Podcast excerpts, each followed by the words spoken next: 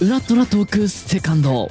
毎回登場するゲストさんとレギュラー陣が毎回決まったテーマに沿って対談する裏トラトークセカンド。ですが今回は特別編ということで Q2 メモリートークと題して今までのお話を振り返りたいと思います、えー今回第1回目は私笹の葉と、えー第1話のゲストはずみセラさんにお越しいただいております。セラさん。はい、こんばんは。はいこんばんはよろしくお願いします。はい、よろしくお願いします。ということでですね、えー今回第1回目ということで、えー第1話エボリューションの裏話だとか、振り返ってみてのお話だとかしていこうと思いますが、はい。えーそうですね、あの、第1話エボリューション、まずはあの、完成版を聞いての感想とかってありますか？あーえー、っと、そうですね。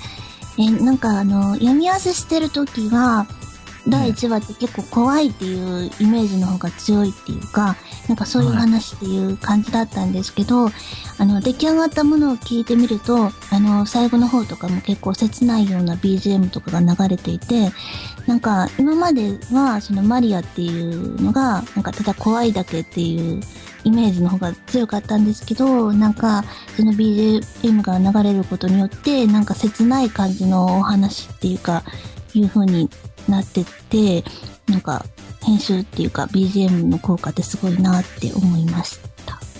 えーそうですよね、なんか、場面展開がこう、ありますから、うん。やっぱり全体的にこう、ミステリアスな展開で進んでいって、ね、ああ、この、なんだろう、ラジトラ Q が帰ってきたな、みたいな、ああ、ラジトラらしい感じですええよね。そういう感じが帰ってきたなっていうのが、まず、あの、まあ、入りの印象だと思うんですけれども、うん。やっぱりその中でも、やっぱり、いろいろ紆余曲折あるというか、そういう感じでいって、やっぱり最後、こう、うまいことを締めるっていうのが、やっぱり、えやっぱりそういうところが、やっぱりラジトラ、ラジトラ Q なのかなっていうのもありましたね。しんみりした感じでね、えなんか終わりましたよね。えはい。私なんか最後、うわーって死ぬ、死ぬじゃないですか。でもなんか、なんか私的には、その、読み合わせの時は、こう、悪は倒されたみたいな感じで、なんか死ぬようなイメージだったんですけど、なんか死んでいったそのマリアもマリもなんかかわいそうな感じの、同情するような雰囲気な感じになったっていうか、そんな風に物語がそう BGM の効果があるなって思いましたね。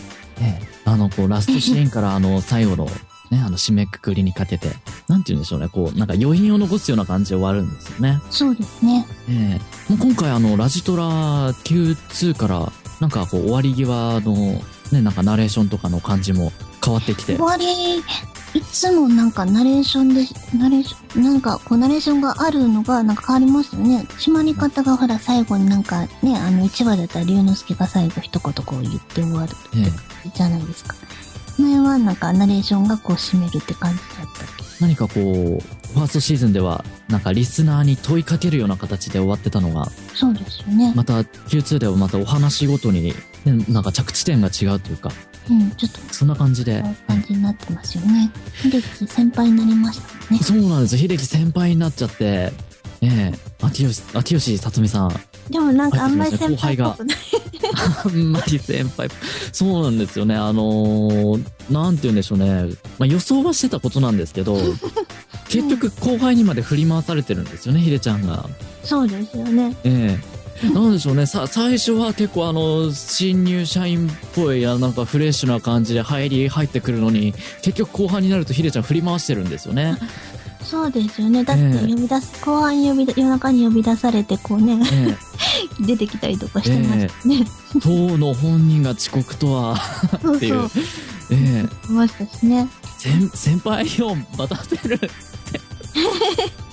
おー。でもすごいインパクトあるキャラクターですよね、さとみちゃんもね。ねえ。いやいやいやいやいや予想はしてたことですけれども、うん。えやっぱりこうなるんだっていう。はい。なんか新しい女の子が、ね、今まで京子さんしかいなかった。そうですね。まあ女の子が一人増えて、ねうん京子さんの立場もまた少し変わってくるのかなって感じもしますけれども。そうですよね。女の子同士のお話とかまた増えるかもしれないですね。なんか、これ言っていいのかわかんないんですけど、新、新屋さんに変わってから、龍之介がえらくクールになったような気がしました。ええま、まちょっとクールな面がね、でもやっぱり全体を聞いてみて、このね、第1話、まあメインキャラクターみんな集まって、うん。まあ最初のコンタクトですから、そういった面でやっぱりあの、それぞれのキャラの力関係とか、関係性とかっていうのが、なんかこう、まあ新しいシリーズが始まって新鮮味もあるんですけど、その中でもやっぱりなんかこう、どこか懐かしい、この帰ってきたなっていう感じが、そうね。もうええそういう面も出ててよかったなって思うんですけどね。ええでもあの、龍之介がはい。後輩の世話を秀樹に丸投げしたのはちょっとびっくりしたんですよね。あー、めんどくさがりなんですかね。ええいつもひでちゃんのそういう役ですね。さすがにあれはびっくりしましたね。うんそ、そこまで丸投げするのかっていうのはちょっとびっくりでしたね。またね、あの、新キャラクターの秋吉さんがまたこう、いいですもんね。この、いいキャラですよね。この、この後輩の秋吉さんとうん先輩のはずのひでちゃん。いいよね。コンビでしたよね、今回、ね。そう、いいコンビですよね。もうそろそろ締めようと思うんで、もう終わる前にこれは言っときたいみたいな。第1話の裏トラでも笹の葉さんとお話ししたんですけど、その時に笹の葉さんが、どうやって終わればいいですかねって言われたのがなんか、覚えてます。あ裏裏トラ、裏トラ事変の話ですか？そうそうそう、裏トラで、私と笹の葉さんがこう、話してる時に、じゃあそろそろ締めようって時に、はい。え、どうやって終わりましょうか？みたいな。ということで、ね、今回はバシッと締めようと思います。はい、はい。締めてください。はい。ということでですね、えー今回、えー、裏トラトーク特別編ということで、えー第1話の、えーエボリューションを振り返って、えー参りました。ということでですね、セナさんどうもありがとうございました。はい、ありがとうございました。